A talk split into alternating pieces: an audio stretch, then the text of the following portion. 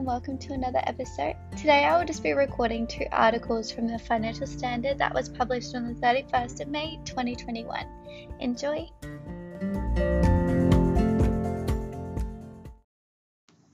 The first article is called Five Trends to Watch in China. The start of 2021 has seen China's economic growth accelerate as its recovery continues and the impact of stimulus measures introduced last year feed through the economy. China was first in, first out of the COVID 19 induced economic slump, avoiding a significant second wave. It has therefore rebounded rebounded earlier and quicker than other major economies, setting the scene for strong economic growth throughout 2021. Indeed, most activity levels are now back to re- re- relatively normal states, as shown in Chart A. Activity data continues to recover. One key metric for China's ongoing economic potential is customer confidence. In recent months, consumers have regained the confidence to spend and the consumer consumption is now beginning um, sorry, becoming a more significant driver to the economic growth. However, compared to the major global economies, private consumption in China still lags.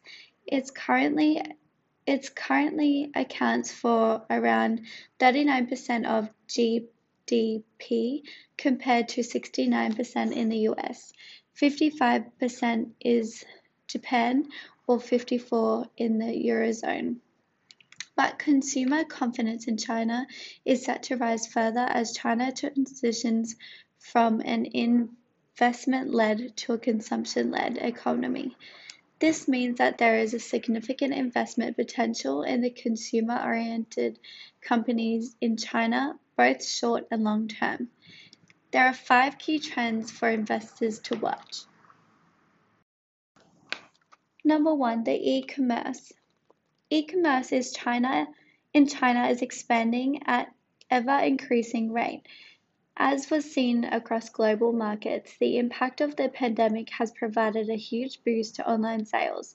But when the population number, numbers and demographics of China are also taken into account, the potential enormous. In China, the main beneficiaries of pandemic restrictions have been those areas where online sales haven't yet taken hold. For instance, Online ordering and delivery of fresh foods and groceries has seen a step change, and so too have purchased purchases of home appliances such as air conditioning units, which were previously the domain of bricks and mortar stores.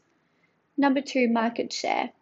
Many consumer companies that were already leading the market have managed to increase their market share over the past 12 months particularly in areas such as home appliance, sportswear, education, and home furniture.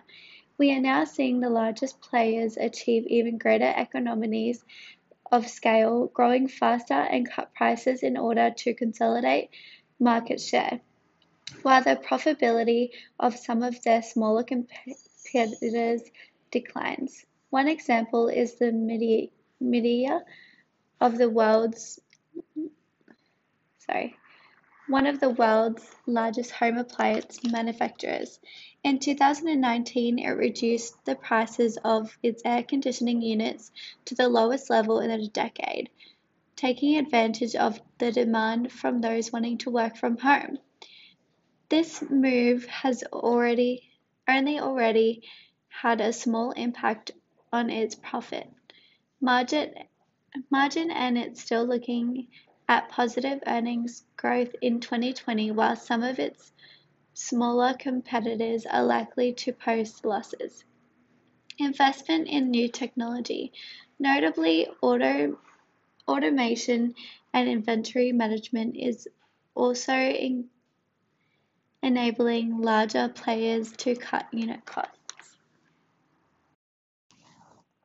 Number three, local versus overseas demand. There is starting to be a shift in local versus overseas spending, both in how some Chinese citizens spend their money and the amount of overseas money coming to Chinese companies. It has been estimated that Chinese consumers account for over a third of global luxury goods spending before COVID, but traditionally only a small percentage of this has been Chinese products. However, in the past few years, the Chinese government has taken steps to encourage domestic spending and to support consumption within the country rather than abroad. For instance, a couple of years ago, the value added tax, the VAT, was cut from 17% to 13%. The effect of measures such as these has helped to make overseas spending relatively less attractive. The pandemic has boosted this trend with international tourism constrained by lockdowns and quarantines. There has been a recovery in domestic tourism, which is expected to continue even after the pandemic abates. Number four, luxury versus market mass. Mass market, sorry. Over the past decade, the trend in China has been for the consumers to upgrade their spending to higher quality goods and services as average income rise, but more recently there has been a shift in some segments, with the result of sorry, with the result that consumer behavior has become more polarized, strong demand for luxury brands has continued, particularly cosmetics and autos. But we have also seen consumers become more value conscious.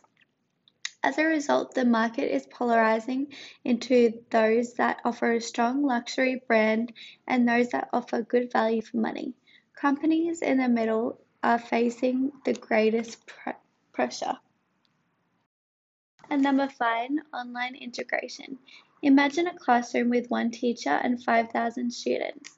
This big class live broadcasting business model is one example of how consumer sector companies are seeking to merge their online and offline service offerings.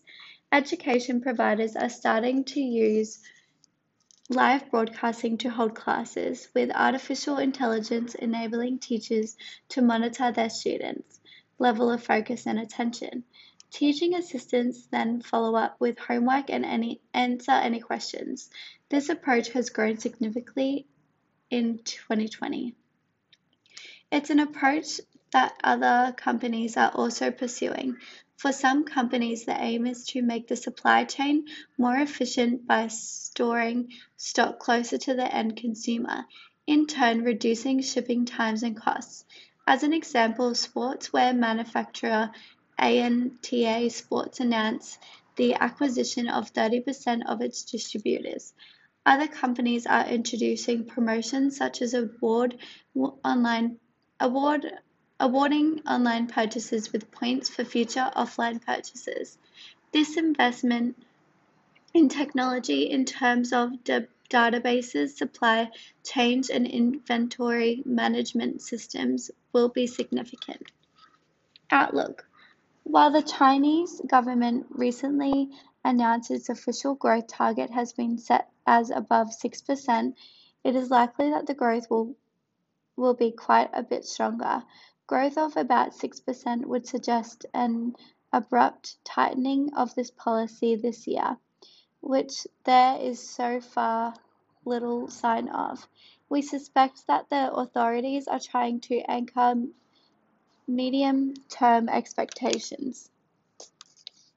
In the short term, the focus sorry, the focus may remain on COVID-19 and its impact on people and their economic activity globally.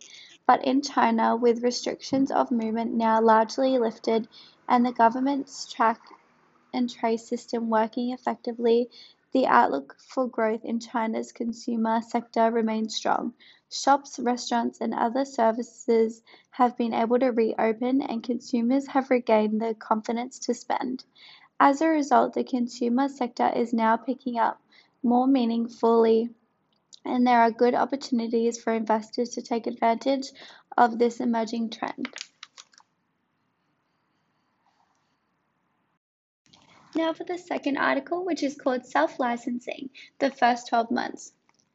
For businesses, for business owners wishing to have a greater control, obtaining their own AFSL can be appealing, but the step up is in resources and accountability is not to be underestimated. Knowing where to focus in the first 12 months can help in balancing new obligations with continuing to deliver the best outcomes for clients and the business. The new AFSL holders often come a, from a dealer group where they are used to having their legal and regulatory obligations assessed by others. Their license would have then communicate any new requirements via policy updates and training events. As a, an AFSL holder, they need to be ready to examine the regulatory guidance and make choices about how to apply it. For, for the most, this is a new territory, and even the most experienced practice principal can find this a significant step up in their knowledge. However, they can build a capacity, sorry, capability to make capability, sorry, to make a successful transition. The right partnership and peer communica- community can bring practices up the curve quickly. To assist in making critical changes to business strategy, resources, and operations so they can deliver on these new responsibilities. Focus areas. In a profession dedicated to delivering the best financial outcomes to clients, it's only natural that the majority of resources are focused on client acquisition, service delivery, and retention. Success in meeting AFS, AFSL obligations takes a reasonable shift from systems and staff focused on servicing customers to fulfill AFSL compliance and reporting responsibilities. Identifying priorities that can help businesses maintain client focus while making necessary changes is crucial in that first year. Team. Review current skills and competencies. Objectively assess the skill set and knowledge of the whole team to determine if they have the capability capability to manage the AFSL responsibilities. Staff can often adapt to meet the new requirements, but only if they are provided with the time and support, and sometimes this can be in supply in a busy practice. Explore suitable training and mentoring opportunities. For team members, training might include learning multiple regulatory systems and acquiring other specialized knowledge associated with managing AFSL obligations. Practice principals may benefit from coaching and accountability and decision making so they can make the changes required to ensure the operations meet the AFSL standards for compliance and reporting. Fill the gaps. If time constraints rule up sorry, rule out upskilling existing staff, there may be a need for new hires or outsourcing. Exploring ways to resource their AFSL outside the existing team can mean tough decisions are aligning the employee base with a new direction for the business. Systems and processes. Get organized. Prioritize having everything in place early so there is no risk of falling behind on due diligence data capture or reporting obligations. This can involve introducing new meetings, reporting, or oversight mechanisms to business processes. Holding regular meetings with staff and external experts is crucial to ensuring the progress of AFSL related activities. Make tasks and outcomes visible.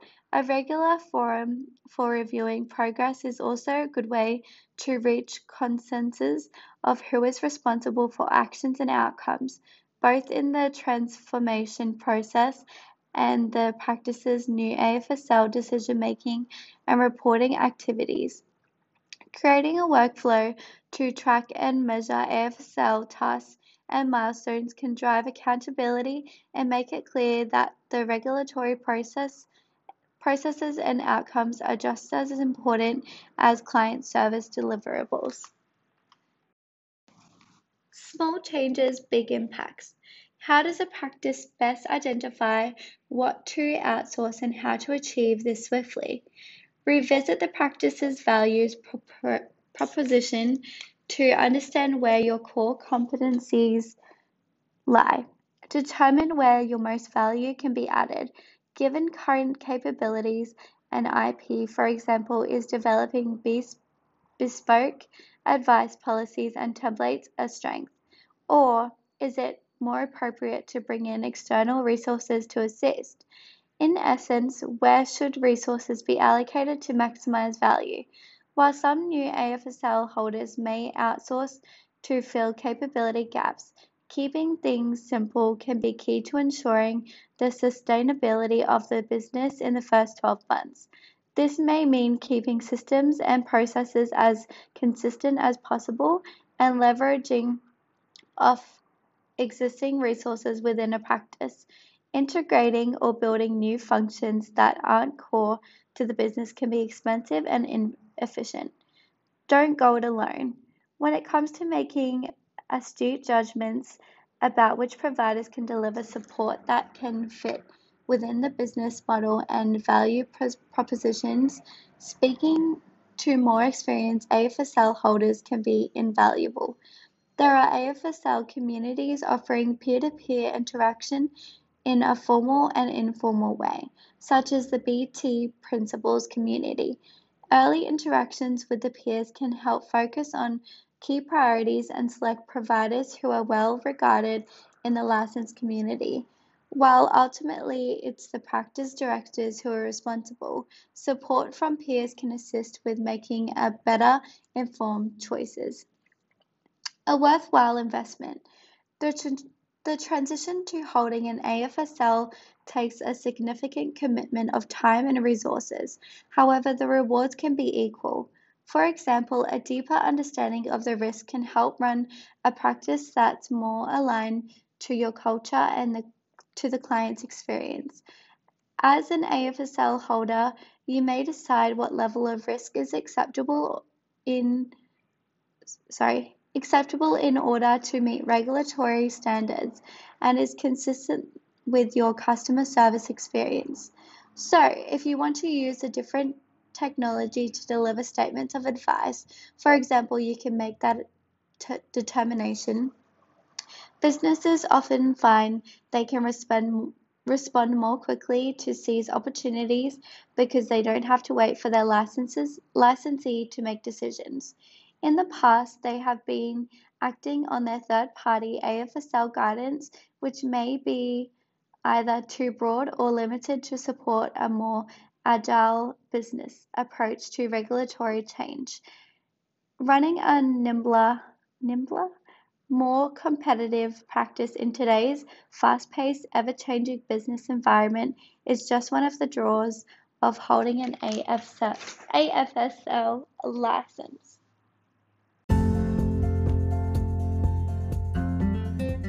That was the two articles out of today's Financial Standard magazine. I hope you enjoyed and learned something new.